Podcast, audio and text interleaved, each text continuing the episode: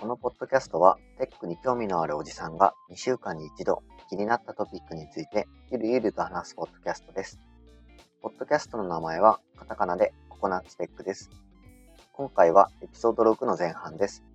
もし感想などがあれば、ハッシュタグ全角カタカナでココナッツテックでつぶやいていただけると大変嬉しいです。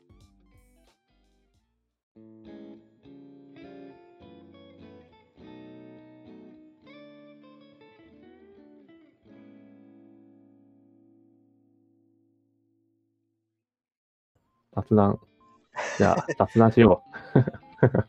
最近どうですか？ああ、なんか最近、まあ休みをがっつり取ったから、そこで MacBook Air の M1 を買って、で、モニターアームを買って、で、キーボードも前買ったやつがあるから、それで MacBook Air をクラムシェルモードで使ってるよっていう環境を整えた。クラムシェルモードって何？えっとね、と閉じて、モニターをメイン画面として使うっていうモード。ああ、はいはいはいはいはい。あ、これ、クラムシェルモードって名前なんだ。あるみたいです。知らなかった。でで、なんかこれを使うために、まあ USB-C しかないからさ、なんか買わなきゃいかんなと思って、なんかドッキングステーション的なやつを買いまして。なんかめっちゃいろいろ買ってるね、本当に。いや、すっごいね、買った。で、全然知らないんだけど、ババジャパンっていう、ババっていうメーカーの日本法人があるらしいんだけど、VAVA のババが。えロックマン X かなっていう感じの名前のメーカーがあって、そこのやつを買ったら、まあ、すこぶる、まあいい、いいものを買ったなと思って、ちょっと満足げに今使ってます。えー、なんか 4K プロジェクターが一番最初に出てきたけど。このね、USB ハブの8イン、1、8イン1多機能 USB ハブっていうのを買って、わ、なんか今気づいたけど、クーポンが発行されている。まあいいや。20%オフになるんだ。20%オフです。これ何がいいかって、4K60Hz の出力も対応してるから、まあまあ、これから長いこと使えるんじゃないっていうのと、なるほどね。Windows でも使えるから、で、会社のパソコンが今 Windows だから、まあ、Mac も、その Windows も、これをつなぎ替えて、モニター使おうかなって思って、まあいいや、買おうっていう、そんな勢いで買いましたね。なるほど。俺もね、うん同じようなの使ってて、これ3代目なんだけど、ストレンジャーってやつなんかストレンジャーって書いてある。あの、Amazon で安かったやつ多分買ったから、すごいな。本当に、本当にストレンジャーっていうか、本当にストレンジャーだね。うん、な何者っていう、USB ハブ的な？そうそう、USB ハブ。まあ、あの、要は、デュアルディスプレイにしないと使い勝手が悪いというか、俺はもう、デュアルディスプレイなしでは、PC をいあ、じれないそうなんだ。体になってしまったので、そのスト、レンジャー出てこないな。で出てこないよね、多分。いや、多分うん Amazon の安いやつで多分調べれば出てくるんだけど、その、最初はね、Mac にこうくっつくやつってわかる？はいはいはいはい。わ接続。部分が USB-C のやつが2つこうニョキって出てるタイプのあるあるある。その USB ハブを買ったんだけど、ね一応会社式のやつがあったんだけど、なんかちょっと接触が悪くなっちゃって、で、なんか頼めば新しいのもらえるよって言われたんだけど、新しいのじゃなくて、基本お下がりがもらえるだけだから、多分接触悪いなと思って、なんかめんどくさいから、まあいいやっつって自分で買ったんだけど、うんそのね、USB-C のやつがニュキって入ってる、そのガチって、その MacBook にくっつける用の USB ハブって、めっちゃ熱持つのね。ああ、そうなんだ。そう、うんうんめっちゃ熱持って熱いのがまず難点として1個あって、もう一つ難点が、右側につけちゃうと、うん。AUX 端子がうん隠れちゃうのよ。それはいけてないね。え、左側にはつかない。左側にもつけれるんだけど、多分構造上右側につける設定になってんのかな？左側につけるとね、なんかちょっと浮くの。ん？あ、そうなの？あ両方につけれるんだと思ってた。なんかねね、向きが。つけれはするんだよ。つけれはするんだけど、なんかちょっと浮くのと、あと、まあ、単純に俺の、なんだろう、家の環境的に、右側に電源があるから、右側から電源とか挿したりとか、そう、あの、HDMI のコードとかも右側からこう持っていきたいっていう、まあ、家庭の事情があって、うんそうすると、うんうんうん AX 端子が右側にあるから、はいはい。まあ、あのねイヤホンが使えなくなっちゃうのね。うん。で、しばらく Bluetooth のイヤホンでやったんだけど、毎回繋ぐのめんどくさいのと、長時間のミーティングになってくると、Bluetooth イヤホンの電池が切れるという、まあ、あるよね。電池切れはね。うんうん。そう、その現象にぶつかってしまったためにね、ちょっと3代目というか、USB ハブはちょっと、なんか、本体から離れるタイプの、このババのやつみたいな。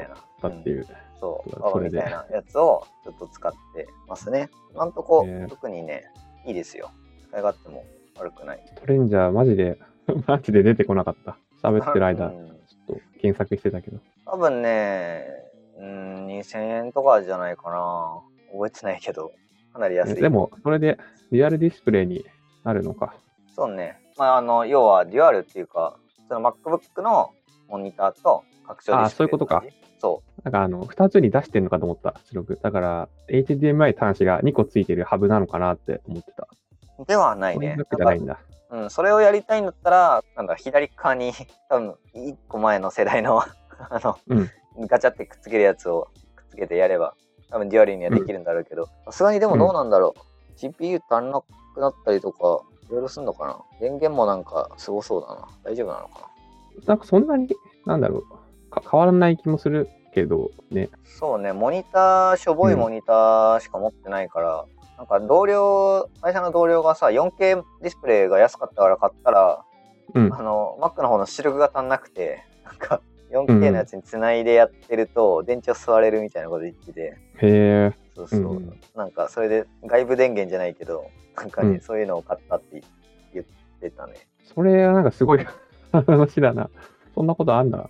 なんか、あの 4K ディスプレイを2枚うん。使ったトリプルディスプレイにしてんのかな？なんか、だから、すごいな。なんか見切れんのかなって思うぐらい。なんか、ちょろっとこう見せてもらったその写真、あのうん机の写真とか見せてもらったときは、左側のモニターを縦にして、ソースコードとかそっちで、あ、ソースコードじゃないか、そっちがコンソールかな？まあなんか流れても見れるような感じがあってして、みたいな感じでやってたね。だから、正面に縦に2枚、横に縦長にした1枚が合計3枚かな。うん、まあそんだけ全部やってたら、ね、贅沢に使ってたら電源も 足りなくなってくるかなと思った。パソコンのその、なんか CPU の処理とか食いそうだね。しかも。なんかだから外部、G、外付け GPU 的なのを買ってた気がする。あー、アップルだな。出してたよね。そう、なんて言うんだっけ。外付けの GPU、なんか後付けできる。ディスプレイしてる供用みたいなやつを。うん。だからなんか、机の上がね、めちゃめちゃメカメカしい感じになってる。狭そうだな、なんだか。なんか大変、大変そうっていうか、その環境を維持するのはすごい大変そうだなと思った。うんうんうん。あるある。ね。まあ俺もね、もともと今の PC がトリプルディスプレイだったんだけど、えっと、リモートワークが始まってから、トリプルディスプレイのうちの左、一番左のディスプレイをリモート用にしてるから、あ結局家の PC は真ん中と右の2枚をデュアルディスプレイとして使っていて、うん。一番左のディスプレイは、えっと、MacBook の拡張ディスプレイとして使ってるっていう感じで、だからまあ結局今、ディスプレイ 4, 4枚あって、すごい。4枚あるっていうか、そうだね、MacBook とその拡張ディスプレイがあって、で、うんうん自分の PC 用にデュアルディスプレイがポンって2つあるって感じなんだよね。まあ、なかなかだね、でもね。で、まあ使ってないディスプレイがいさらに1枚余ってんだけど、うん。そっちはそっちでね、有効活用したいなと思いつつ、めっちゃ安いジャンク品買ったからさ、うん。なんかね、滲むのよ。すごい滲んでて、嫌だね。長時間見てらんないんだよね。特にあの、文字を読むのはかなりきつくて、なもう、ゲーム使えなくない？じゃあ。いや、マジで使えなくて、特にうんプログラムを書くっていうのに一番向いてないかな。あの、文字を読むのが。滲むからすげえ見にくくて、目が超疲れんだよね。もう、あの、フォトフレームみたいなのにするしかないんじゃないか。いや、本当に。だから結局使わなくなっちゃって、あの、Linux PC 用にディスプレイを用意してたんだけど、その Linux もね、もう、つけなくなっても1年以上放置しちゃってるね。使い道ないな、なかなか。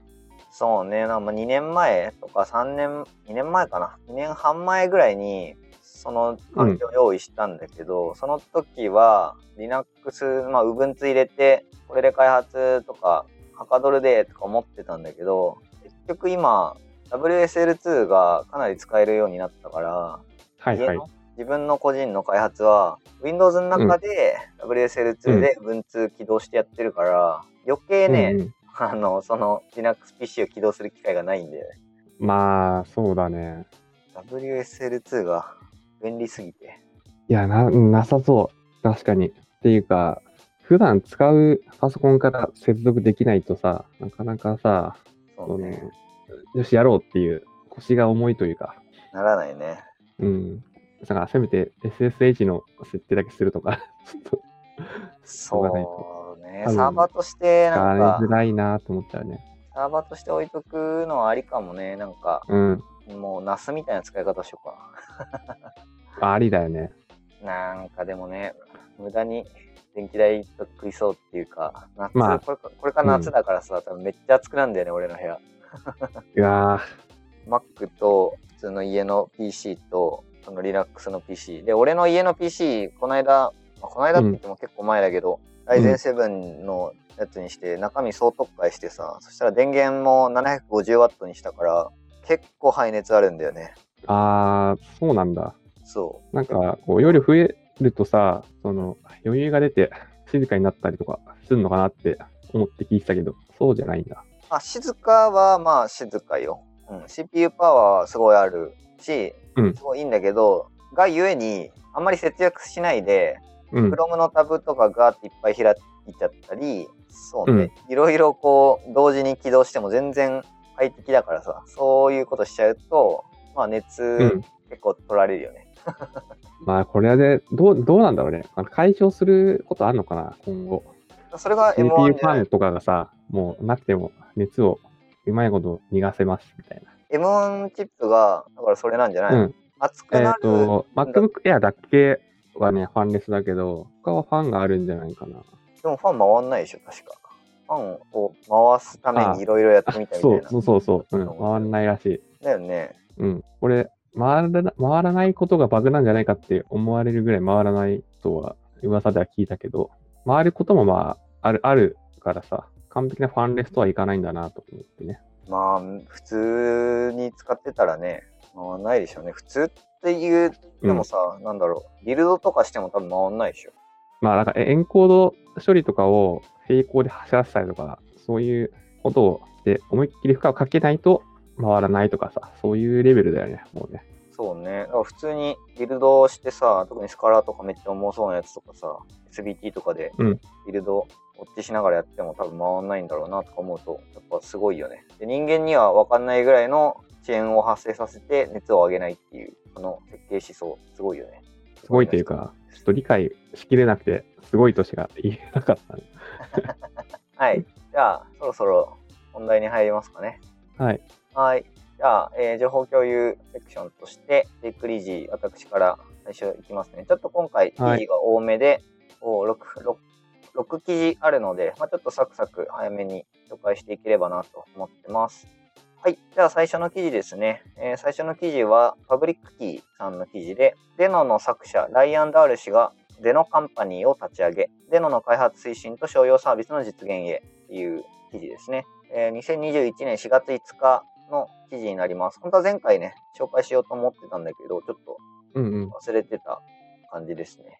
はい。で、えーこれはデノですね。あの、タイプスクリプト、まあ JavaScript、タイプスクリプトで動くランタイムだね。あの、Node.js の作者の、まあ、ライアン・ラールスさんが Node.js は失敗だったと。で作ったうんうデノんうんうん。の、えーデノカンパニーっていう、まあ、会社を設立しましたよと。で、そうん。のデノカンパニーっていうのは、もうすでにね、490万ドル、約え5億ー、うんうん。3900万円を調達済みで、デノを商用利用するためのものっていうよりかは、なんだろう、オープンソースプロジェクトの上で構築されるものをビジネスとして展開するための会社。まあ、要は Deno を使ってねっていう。うん。のを促進するための会社みたい。うんで、一応、 Deno Company のホームページみたいなのを見ると、うん最初のサービス、商用サービスとして提供されてるのが Deno Deploy っていう、なんか中身あんまり俺はちゃんと見てないけど、 Publickey の記事を信じると、 Deno Deploy は、あグローバリーディストリビューティッド JavaScript VM。まあ、グローバルに分散された JavaScript VM っていうキャッチフレーズだから、まあ、分散ホスティングサービスみたいで、まあ、いろんなところにこう、ホストされた JavaScript があって、そこに、うんまあ、自分の作った、まあ、 Deno で動く TypeScript で作ったアプリケーションとかをデプロイすることができると。まあ、エッジコンピューティング的な、まあ、CDN ベンダーとかと同じような感じなのかなっていう感じかな。まあ、その AWS の Lambda Edge とか、そういうものと多分戦う感じに、うん戦うというか、同じようなサービスになるんだろうなってとこかな。なるほどねっていうか、まあ、CDN、CDN じゃないのか。CDN ではない。ただ、そのエッジコンピューティングというか、そのデプロイすると、多分、えっと、えっと、中央のサーバーでデノが動いてて、そのデノの上でアプリケーションが動いてて、そこにこうアクセスしに来るというよりかは、世界中各地にいろんなところにランタイムエンジンが乗った VM みたいなのがいっぱい立ってて、そっち側にデプロイされて、一番近い、うんうんまあ、CDN じゃないけど、一番近いところにこう見に行って、そっち側で動かせるみたいな感じなんじゃないかな。ああ、そういうサービスなんだ。多分ね、まあその、デノだからできるっていう感じなんだろうね。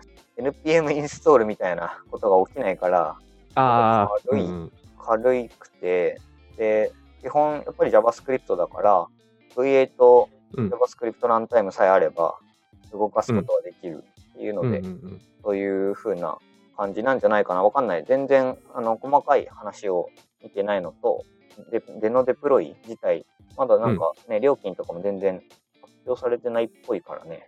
ああ、料金はまあ取るか。取るよね、それね。一応、これはそうだね。あの、パブリックにこう、デプロイするやつだから。まあ、なんだろうね。なんだかプランが分かれて、フリープランと有料プランが出てきたりするのかな？かな？わからん。なんかデノがどんどんうんこれから幅を利かせていくんだろうなっていう、その第一歩な気がするね。そうね。まあ、デノがどんどん広まっていく未来が見えてくるかなってとこかね。まあ、そのうちラムダとか、まあ、AWS とか GCP とか Azure とか、そっち側でも動かせるようになってくると、まあ、いよいよ、うんうん。Node.js は徐々に使われなくなってくるとかは起きうる可能性あるかなって感じかな。うん。置き換わっていくのをなんか眺めていたい。とりあえず。既存資産がどんくらいこう、ね、置き換えられるかだね。NPM の方の資産がすごいからさ。あ、置き換えってなんかさ、サポートしてるんだっけ？ノードとデノの間で。どうなんだろう。一応、あ、使えるみたいは使えるみたいだね。それはいけるのか。まあ、そうだよね。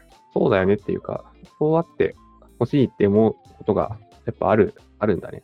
できるっぽいけど、デノ自体はそれを想定してるわけではないから、あんまりやらないでねっていう話かもしれないね。ああ、そうかも。まあ、要は、なんだ、ダイアンさんがいっぱいだってきたものを使おうとしてるわけだからね。そうそうか。それを踏襲することはないから。はい。じゃあ、えー、まあ、 Deno の記事がそんな感じですね。はい。はい。じゃあ、次の記事ですね。次もですね、 Publickey さんの記事で、AWS、 Elasticsearch と Kibana のフォークによる OpenSearch プロジェクトを発表。 Elastic との溝は埋まらないままですね。これが4月はいはい13日の記事ですね。まあ、ちょうどうちの会社でもですね、AWS の Elasticsearch を使っているので、ここら辺のうん情報っていうのは、まあ、重点的ではないけど、まあ、軽くこうチェックはしている状態なんですけど、まあ、結局 AWS と Elasticsearch は喧嘩をして、仲直りはしないっていう、そうだね。そういう風に進んでいますねっていう記事に見えるよね。これ読むと。そうね、まあ、 OpenSearch プロジェクトの登場によって、仲直りはしないと宣言したような感じなのかなってところかな。ちょっとさ、自分があんまりElasticsearch を知らないんだけどさ、AWS のエラスティックサーチと、それじゃないエラスティックサーチがあるんだよね。確かに。いや、中身は一緒同じなんですよ。中身は同じか中。身が一緒だから、 Elasticsearch 的には、うん AWS はそのコミュニティに全く貢献してないんだけど、コミュニティが作ったものをうんホスティングするだけでお金を取るのかみたいな感じで、 Elasticsearch が怒り出したっていう。うん。ああ、そうだよね。そうだよね。そうそう。だからサービ、ス名じゃなくて、そのオープンソースのそうそうそう。プロジェクトの名前というか、なのにサービスかのように振る舞っているから、なんすかこれっていう、まあ、そういう喧嘩というか。くれてる分、まあ、うん。利用者から側からするとありがたいはありがたいんだけど、ただ、 Elasticsearch からすると、単純に自分の会社に Elasticsearch をポンってうん立てて、で、ユーザーにどうぞ使ってくださいって言って使用料を取ってるっていうのが、うんそ。れってどうなんみたいな感じのうん発言というか、それが発端で喧嘩し始めたって感じだね。それをやるんだったら、そうだよね Elasticsearch にもっと貢献してくれよっていう、貢献もしてないのになんか横から掠め取ってやるとか、転売屋じゃねえかみたいな感じうんなのかな。まあね、あまあ言い分がわかるよね。そうね。 Elasticsearch 側としては、マイクロソフト、グーグル、アリババ、テンセント、えー Clever Cloud みたいな他のクラウドベンダーとはなんか仲良くやってるから、AWS だけちょっとなんか喧嘩腰やでみたいな感じのこと言ってるってことかな。ねこれ、今年の最初にも、えーって思ったんだけど、この記事、あのさ最初になんか AWS と Elasticsearch がちょっと仲悪いよって記事を最初に見たとき、なんだっけ、 Elasticsearch 側がさ、なんかライセンスを変え、変えますみたいな、うんうんうん、そなんかそういう話だったから、どうなんだろうなって、なんとなくこう、頭の片隅で思ってたんだけど、この OpenSearch が始まると分かれていくのかな？う。そうそうそう。要は、だからライセンス変えられちゃったから、 Elasticsearch をまんま使うことができなくなりました。だから、うん AWS としては、Amazon エラスティックサーチサービスの中では、うん Elasticsearch ではなくて、 Elasticsearchの独自ディストリビューションとして、 OpenSearch っていうのを作りましたって感じ？ってことだよね。あだから変わる、あ、変わるって、記事の中でも言ってましたね。そうね Amazon オープンサーチサービスに変更する予そうそうそう定ですって。だから、あの、 Elasticsearch が、なんだろう、うんコミュニティに貢献しないんだったら、それをこう、有償サービスとして提供するのはダメですよっていうライセンスに変えました。それを聞いた AWS は、じゃあ使わんよ、俺らで作るからっていう、あの、姿勢を取ったから余計、なんかこう、溝は深まったっていう感じになってるんだろうな。そうだね利。利用者的には使えればいいなって、短絡的には思っちゃうけど、うん、溝があることで、なんか起こるかな。あーなんだろう、ここら辺の、みんながやっぱ協力してる方が、サービスとしては成長すごいするんだろうなと思うからね、うん。ここら辺の成長スピードあそうだねさっきその全文検索エンジンとしての成長スピードが、もしかしたら鈍化してしまう可能性は否めないかもしれない。うん。ああ、だから OpenSearch の方が独自になるのかもしれないし、 Elasticsearch がなんか独自になるというか、どっちかがマイナーなものになっちゃうかもはあるかも。ね。ただ今、 OpenSearch の GitHub のソースコード見てるけど、もうん。う研究系のスターがついてるから、うん。AWS 派の人も結構いるっていう感じなのかもしれないね。あ単純にその使ってる人の多さっていうと多いと思うから、やっぱりそうね。全部、既存のユーザーはこっちを支持する人の方が多数派になりそクラウドの中の、まあ、40%ぐらいは AWS だからう。うんね。うんうんこっちはアパッチライセンスなんだ。うん。バッチライセンス2.0。なるほどね。まあそういう感じで、まあ喧嘩うん。してますよっていう話ですかね。うん。そうだね。まあ今後どうなるかなって。そうね。まあでも喧嘩、うん。いろんなところで喧嘩してたやつも少しずつなんか決着ついてきたりしてたよね。その Java と Google の喧嘩も、あの結局裁判で Google が勝ったからね。Java と Google の喧嘩ってなんだっけ？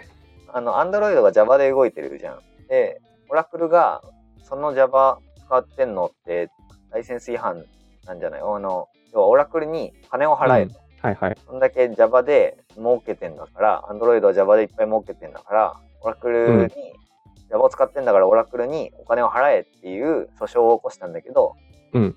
Google の主張が認められて、まあ、Google 的にはね、いや、オープンソースのもの使ってんだから、そんなこと言われてもっていう話だったんだけど、まあね。そう。で、サポート別に受けてないし、みたいな感じだったんだけど、まあそんな感じの主張したら、裁判所も、いや、そりゃそうだよねって言って、Google が勝った、みたいな話だったと思う。と今、ググったら、4月9日に記事が出てきたから、まあまあ、最近の話だったんだね。そうね。これだってお金取られちゃったらさ、もうぜどっからでも取れちゃうじゃん。そうね。あの、極端なこと言ったら、よ、よかった。この判決で。って思っちゃうけど。まあなんか、オープンソースでじゃあ、どうやって金儲けするのっていうさ、発想だと、金は求めるんじゃないっていう風に言われちゃうのかな。どうなんだろうね。なんか、あの、ごめん。細かく裁判の主張の内容をそういえば知らなかったから今なんとなくで話しちゃったんだけど、うん。一応、オラクル側のあの主張としては、買収する前、サンマイクロシステムズの時の Java コードを Google は1万うん。5000、1万1500行の Java コードをコピーしただろうと。うんで、2010年にオラクルが3を買収して、Google, Google がソフトウェアを違法に使用しているって言って、Google を提訴したんだ。うん。ああ、Java を使って、で、それで Android を作ってっていう話じゃなくて、ソースコードがなんかコピられてるコピーしたんじゃねえの？部分があり、それがなんか規約違反ですよとか、そういう話だったのか。みたいね。なんかそんな話だったんだ。なんか Java 使ってるのに難癖つけてたと思ったんだけど、違うん、違うんだね。コピー、ソースコードをパクっただろうって言ってるんだけど、パクったものは3時代の話だし、あとは Google 的にはフェアユースとして認められる程度の話だろうと。そんな感じの話っぽいね。なんかね、聞いたの、かなり昔の2016年5月の記事で、Java API 昔だねの点で私が Google よりも Oracle の型を持つ理由っていうのがあるね。API の話なのかないろいろディスカッションがされてるっぽいね。まあ、今度ちょっと読んでみようかなと思います。いや、そうだね。ここ、なんかいろ、いろいろさ、ほ惚れ、惚れちゃいそうとかね。その、追っていったらね。深く話してしまうね。記事が多いんで、そろそろ次の記事いきますかね。はい。はい、すいません。では次の記事ですね。次の記事は、日本経済新聞の日経メディアの記事ですね。NVIDIA が CPU 参入、ARM と組、A、え ARM と組 AI 計算10倍、ARM と組 AI 計算10倍近く。アームってか会社のアームのことでしょ、ねこれ。そうね。ARM と組っていうのがなんか、ちょっとあれっていう。要そうは、これはね、あー、そうそう、これ、話そうと思ってたんだよ、俺も。すごいことが起きてるよね。あインインテル、あ、なんだっけ、えなんかササーバー側のさ、その CPU に参入するんじゃなかったっけ？ああ、なんかね、そんな感じで、計算チップのでかいうん、NVIDIA がとうとう CPU 業界に入ってうん。インテルがサーバーの CPU をもうマジ独占状態だったけど、今回 NVIDIA が参入してそこに入られると、まあインテル一強が崩れるんではないかっていう、そんな記事をどっかで見た気がするな。実際 ARM が結構伸びてきてて、ね、世界は ARM にシフトし始めてるみたいな感じなイメージはあるから、うんうんそこにね、ね。NVIDIA が加わるってなると、インテル側としてはすごい脅威だし、実際 ARM のね、CPU の性能すごいいいし、AWS とかも新しい EC2 インスタンスで ARM の CPU のインスタンスとかも出してるし、うん。ね、実際 ARM がかなり強い。NVIDIA とか ARM をさ、カタカナで書かれてるとさ、逆にわかんないね。あ、そうそう。だから、なんだろう、き記事書いた人は分かりやすいと思って書いたんだろうって思うんだが、なんとなくパッと見で分かんないよね。それだとね。そうそうそう。いや、記事のタイトルが全部カタカナで、ね、NVIDIA とかうん ARM って書かれても、うん。わからんかなってなんか思ったけど、うん。まあそれは、まあそういうことはあるね。置いといて、うん。最新のリビルド FM でも CPU の白郎さんが出ててさ、CPU 話を、寿司工場の話をしてて、ああ、面白いなと思って。で、全体的に、もう全世界的にシリコン不足ですと。うん。シシリコンの値段が上がっていって大変なことになっているみたいな話をしてて、うん。CPU 業界というか、そこら辺も一波乱ありそうだなっていう感じですね。インテルは、なんていうかさ、からまた頑張れるのかっていう。ずーっとあぐらかいてたからね。CPU のさ、その設計のがなんかちょっと遅れてる的な話もあるし、うん。あんまり詳しく知らないけど、インテルが逆転する未来が今想像できないんだけど、でもイ インテル側もさい、いろんな人をまた呼び戻したり、呼び出したりして、なんとかこれから挽回しようと頑張ってるっぽい動きはニュースになんかなってたよね。そうなの？そここら辺は俺あんま知らないけど、まあ、インテル側も本気出して乗り出してこう競争が生まれてなんかすごいまた全く新しいまた CPU が生まれたりして、うん。計算能力が飛躍的に上がりビットコインの価値が暴落するみたいなのとかは あったりするなんのかな？計算スピードが速くなってさすぐマイニングできるようになっちゃうわとかなったら GPU じゃなくて CPU でマイニング用の CPU ができま,、できましたとかなったらさどうなんだろう？いろいろ変わってきたりするのかなとか思ったりとかいや、でも、マイニングに関してはさ、得意分野が、GPU の得意分野にバッチリ当たっちゃってるから、あんまりないんじゃないかなって思っちゃうんだけど、まあ、量子コンピューティングとかもね、出てきたらどうなるかってとこだけど。ああ、そそうだね、それはう大きく変わっちゃうんじゃないかな。だよね。量量子コンピューティングってでも、どうなんだ？いなんか、あんまり、ちょっとあの、あまりにもさ、未来すぎてあん、なんだろうね、見えないね。そう、わかんないのよ。ちょっと、スパコンみたいなやつがあんのかなっていう想像しちゃうけど、うん、それがさ、じゃあ、次までに勉強しておきますかね。うん、そうだね。どうなるのかわかんないからね。こっち側もちょっとウォッチをしようと思います。はい。はい、じゃあ、えー次の記事いきますね。はい、えー次の記事はですね、まあ、記事っていうか、これはあの Google のグループの会話ですね。平野はい豊さんが、えー回答してる話なんですが、えー、Web トランスポートの話になります。まあうんうん Twitter で見かけたんだけど、えっと、Web トランスポートの開発というか、まあ、それの近況の話ですね。一応、こうんうんの会話というか発言が出たのが、2021年の4月12日の19時15分か、に出た話題なんですけど、まあ、あの、全部英語なんで、えー要約すると、Web トランスポートを、えー今いろいろ作っています。ただ、HTTP3 の Web トランスポートと、あと、うん Quick の Web トランスポート2つありますと。今両方とも同時に開発というかやってるんだけど、えー名称的にえークイックを使った、クイックトランスポートを使った場合は、Web トランスポートオーバークイックっていう言い方をしていて、でもう一つが普通の Web トランスポート。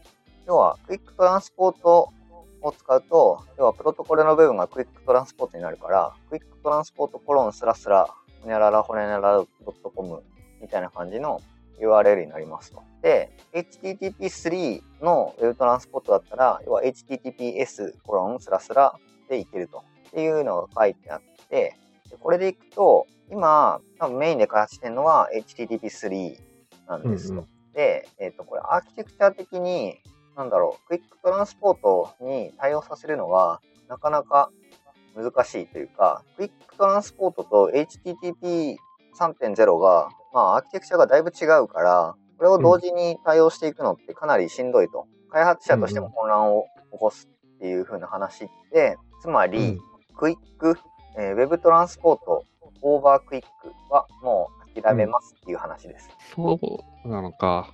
今後は HTTP3 の WebTransport に、をメインで活発で開発していって、 QUIC は買いませんっていう内容です。うーん。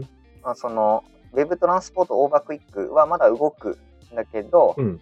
近いうちに、まあ、すぐにあの動かなくなるよっていう ふうに言ってますね。で、 QUIC はどうなるんだ？ク QUIC 自体がクイックで残プるんじゃない？ロジェクト終了ってこと？ QUIC は QUIC であの別だから、 QUIC っていうプロトコルの上での Web トランスポートの開発は、えーしないですよっていうような発言になりますね。あ、 QUIC は、 QUIC であるから、 QUIC を HTTP3 上でやる。いや、違うな。ダメだ。理解できてない。えっと、プロトコルとして、うん。HTTP3 っていうプロトコルと、クイックトランスポートっていうプロトコルがありますと。うん。要はこれはプロトコルが違うんですと。で、今、両方ともで Web トランスポートを使えるようにしてます。はいはい。その両方ともで Web トランスポートを使えるようにしてるんだけど、プロトコルが違うから、まあ、そもそもの、そのプロトコルの上で動く Web トランスポートの開発してるんだけど、基盤となっているプロトコルが違うから、そもそも全く違う開発をしてるみたいな。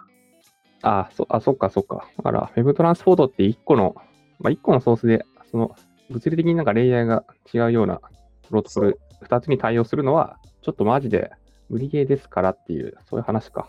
そうそう。だから、Web トランスポートとして、HTTP3 用のインターフェースを提供してます。で、同時にクイック用のインターフェースも提供していますっていう状態になってるんだけど、そのクイック用のインターフェースを作るのが大変だと。まあ、要はうん Web、HTTP3 のトラン、えーとプロトコルのインターフェースのみに絞って、クイックのインターフェースを削除しますっていううん。そういう宣言、宣言なのかな？そういう多分話になったっていう。うんうんうんで。Web トランスポートの開発としては、HTTP3 のみ今後拡張されていく。そうね、あの、はいなんか多分、多分ね、HTTPS を使いたいっていうのうんはでかいんだろうね。クイックトランスポート VSHTTPS のところで HTTPS の方に、えー、Web トランスポートとしてはそっち側のインターフェースの提供にしますうんっていううんうん。感じの内容なのかな。うんうん。ななるほどね。はい。まあ、そんな感じの話です。クイック上だとじゃあ、Web トランスポートが使えないから、使えなくなります。今はまだ使えるかもしれない。クイックってじゃあどこで使われるなるんだろうね。どうなんだろう？クイックって今、でも今まで、あの、使われてはいたんじゃないの？ああ、今まで使われてたのって、どういうところなんだろ今、ウィキペディアに載ってるのを見ましたが、どこで使われているかとかは書いてないかも。う。うん。あ、Google の内部で使われてるのか。な、な、何の上 ?Google の上？Google の内部の通信で使われて、そうか。使われてたのはスピーディーか。スピーディー使われてて、それを元にクイックっていうのを RFC で出したけど、えーいろいろやったんだけど、でそのクイックを元に HTTP3 を作ってんだっけな。そんな感じの、なんか、あの、親子関係じゃないけど、そういうのがあるっぽいね。うん。なんとなくクイックはメジャーにならなそうな雰そうね。を感じるね。ちょっまと注目してたけどね、あの、うん、そう、ウェブこのポッドキャスト的には、クイックは実はね。注目してたんだけど、ちょっと Web トランスポートクイックでは使えなくなるっぽいっていう情報をキャッチしたので、ちょっと流しますね。あの、一応 Twitter のところで、まあいろいろ、あの拾ってみたら、キータの記事で Web トランスポートを上げてくれてた方、あの、この間深掘り FM に出てたうん名前が今パッと出てこないんですが、その方のをフォローしてたらこれが流れてきて、で、あの方もクイックでいろいろ実装してたから使えなくなっちゃったっていうつぶやきをされてましたね。はい。まあちょっと今後もちょっと注意して見ていこうかなと思っています。はい。はーい。ここまでお聞きいただきありがとうございました。前半はここまでです。後半は1週間後配信予定です。もし感想などがあれば、ハッシュタグ全角カタカナでココナッツテックでつぶやいていただけると大変嬉しいです。